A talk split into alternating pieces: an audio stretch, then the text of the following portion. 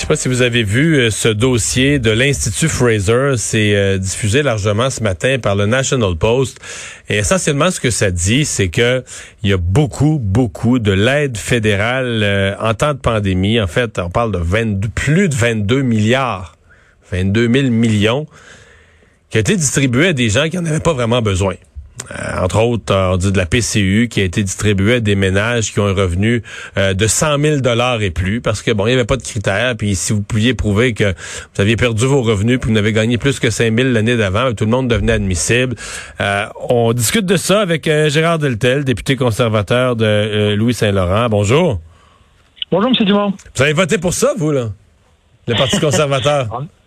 on a été d'accord avec les mesures au début mais pas pour la suite des choses. Et c'est là tout le problème du gouvernement dans, la gestion de la crise de la pandémie, c'est que ce qui devait être fait en avril, mai, lorsque la crise a été débouchée, a, éclaté, il fallait que le gouvernement aide. Du principe suivant, c'est le gouvernement qui a d'une certaine façon fermé l'économie en demandant aux gens de rester à la maison.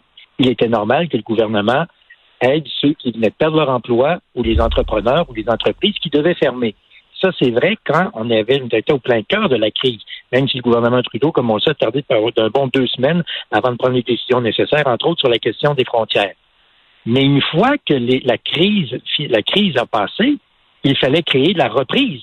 Et au contraire, ce que le gouvernement Trudeau fait et continue de faire jusqu'à la fin du mois de septembre, c'est de perpétuer ces programmes-là comme si on était encore en pleine crise, alors qu'au contraire, l'économie doit reprendre.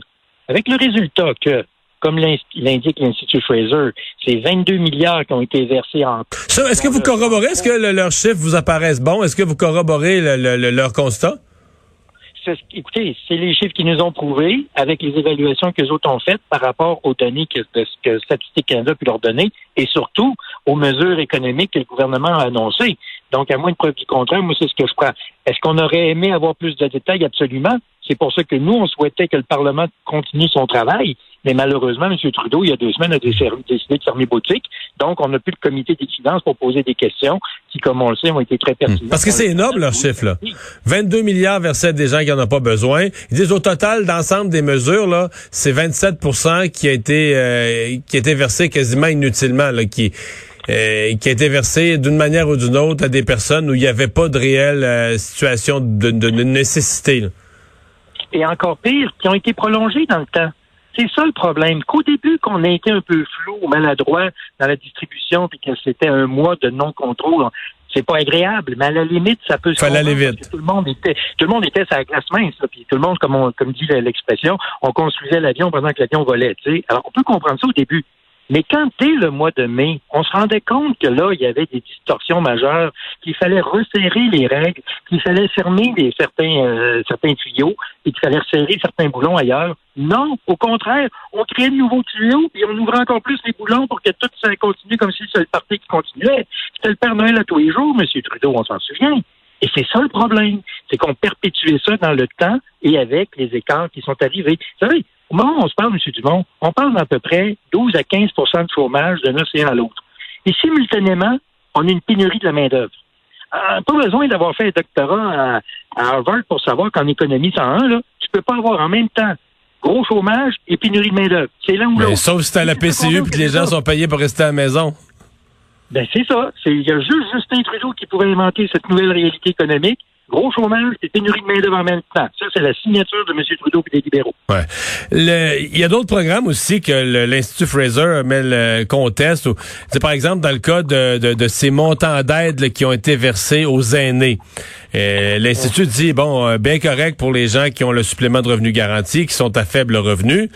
Mais par contre, on dit, euh, il y a des sommes quand même colossales qui ont été versées à des gens qui gagnent du 100 000 et plus, même des gens qui gagnent jusqu'à 260 000, des aînés, mais qui, sont fortunés, qui gagnent jusqu'à 260 000 par année, qui ont de l'argent probablement de, placer en masse et qui ont reçu, qui ont reçu un chèque cadeau.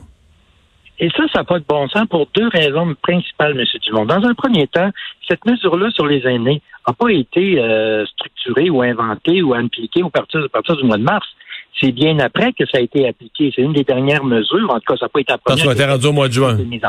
Exactement. Alors qu'au mois de juin, on savait déjà que le gros était passé puis que l'impact était moins lourd pour bien des gens. Donc, on aurait très bien pu, dès le jour 1, dire, ben là, un instant, c'est uniquement les personnes qui reçoivent le revenu garanti, le supplément au revenu garanti, qui vont recevoir l'aide, puis après ça, on verra. Et donc, on aurait évité ces situations-là, premièrement. Et deuxièmement, c'est scandaleux, Souvenons-nous qu'en 2015, quand nous autres, on avait mis l'aide pour, pour les parents, la PUGE, euh, le programme universel pour la garde d'enfants, les libéraux, ils avaient fusillé sur le champ d'honneur parce qu'on envoyait de l'argent à des gens qui gagnaient bien leur vie en, en les traitant de tout et non.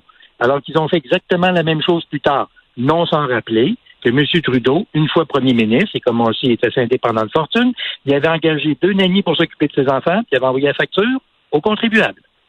Hmm. Euh, uh-huh. On va faire quoi avec euh, parce que là, là, là, on constate que peut-être qu'il y a des sommes qui ont été versées à des, à des gens qui n'en avaient pas besoin, mais tout ça a été fait avec de l'argent emprunté. J'ai posé la question à votre chef ce matin. Bon, évidemment, le programme n'est pas monté, mais uh-huh. euh, on a beau être le, parti d'opposition, bon, on, on, conteste que le gouvernement a trop dépensé, mais un déficit de 300-400, parce que là, on va être dans, on va, on va approcher 400 milliards, ça s'efface pas du jour au lendemain, ça amène un taux d'endettement, des intérêts sur la dette. Comment vous allez bâtir un plan sans vous faire accuser d'être des gens qui coupent puis qui, qui, qui, ont, pas de cœur parce que vous allez tout couper? Comment vous allez faire pour faire un plan de retour à l'équilibre? Dans un premier temps, on va contrôler les dépenses, ce qui se fait pas depuis six mois, ce qui est déjà pas pire, puis ça va déjà être un bon coup dans l'économie si on est capable de faire ça, si on a surtout la, la confiance des gens pour faire ça. Dans un deuxième temps, ben nous, on va aider ceux qui créent de la richesse, c'est-à-dire les emplois, les, les, entreprises privées. Puis quand je dis aider, c'est pas de les envoyer des millions de dollars payer du fun avec, c'est de les accompagner dans leur choix pour permettre les bons, dans leur, pour permettre la reprise comme elle se doit et arrêter de payer du monde à rester à la maison à rien faire plutôt que d'aller travailler.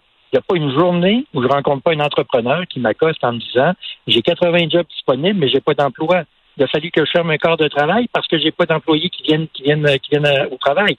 Alors pour nous, c'est sûr que oui, on va être euh, sérieux dans notre approche. Que oui, c'est sûr qu'on va arrêter de dépenser à tout vent. Que oui, c'est sûr qu'on va avoir un contrôle. Mais on est tout à fait conscient que c'est pas demain matin qu'on va être capable d'atteindre le déficit zéro. Ce serait irresponsable de notre part de le dire et de le faire. Quelle évaluation vous faites de la première semaine ou des premiers jours de votre nouveau chef? Erin O'Toole? Sincèrement, là, comme on dit, là, beyond expectation, au-delà des attentes et des euh, et, de ce que l'on pouvait rêver de se faire. Puis je le dis dans toute franchise parce que j'ai connu quelques lendemains de course au leadership dans ma carrière de 12 ans et je peux vous dire que je suis emballé par l'attitude qu'a notre chef. Pourquoi? Parce qu'il est lui-même. C'est un homme travaillant, c'est un homme sincère, c'est un père de famille, c'est un gars qui a tout ce qu'il a eu, c'est parce qu'il a travaillé fort, comme tous ceux qui nous écoutent actuellement, et ça paraît. C'est un homme qui ne joue pas un rôle. C'est un homme qui n'est pas là pour faire son smat, c'est un gars qui est là pour gérer le pays de façon rigoureuse. Dès la minute où il est devenu chef, dès la minute où il a commencé son fameux discours en plein milieu de la nuit, c'était, pour ainsi dire, une différence comme le jour et la nuit pour ce qu'on avait connu en d'autres temps. Et c'est correct, parce qu'il est lui-même.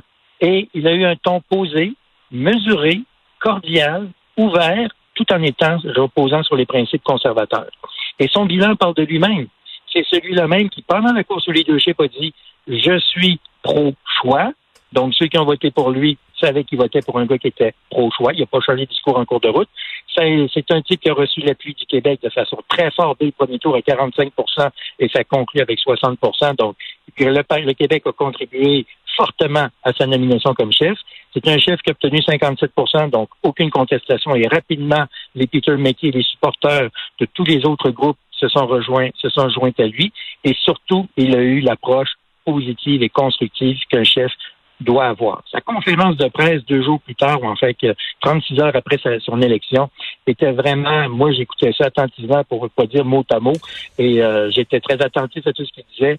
Et moi, j'ai été emballé avec la clarté de ses réponses, non sans rappeler que lui-même, quand il dit les LGBTQ sont les bienvenus chez nous, peu importe que vous priez le vendredi, le samedi, le dimanche, ou que vous priez pas partout, vous êtes bienvenus chez nous, son bilan parle par lui-même. Voilà un homme qui a été un des six députés conservateurs, alors qu'on était au gouvernement, d'avoir voté pour un projet de loi qui permettait de reconnaître les droits des LGBT. il n'a pas attendu d'être chef ou d'être en campagne leadership pour commencer à parader là-dedans. Il a lui-même comme action, comme député, préposition pour les LGBT. Il s'est clairement affiché comme pro-choix.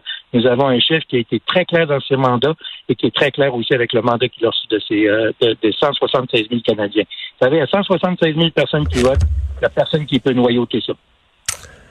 Ben, vous avez l'air enthousiaste, là, pas à peu près. Gérard. Sincèrement, c'est du monde. Et c'est sûr que je connais très bien Aaron. Ça fait cinq ans que je le connais. Je travaille avec lui régulièrement. Je l'ai appuyé il y a trois ans. J'ai décidé de pas prendre position cette année. J'étais très à l'aise avec les deux candidats euh, principaux. Mais très heureux de voir que Aaron a le mandat et très heureux de voir que depuis cinq jours, il affiche avec beaucoup d'aisance le rôle de chef de l'opposition, le rôle de chef du Parti conservateur et de ce futur premier ministre. Mais sérieusement, comme un premier ministre en attente, est exactement là où il faut. Il a l'attitude qu'il faut. M. Deltel, merci. Au revoir. Plaisir, M. Dumont. On s'arrête pour la pause. C'est Richard Martineau qui est là dans un instant.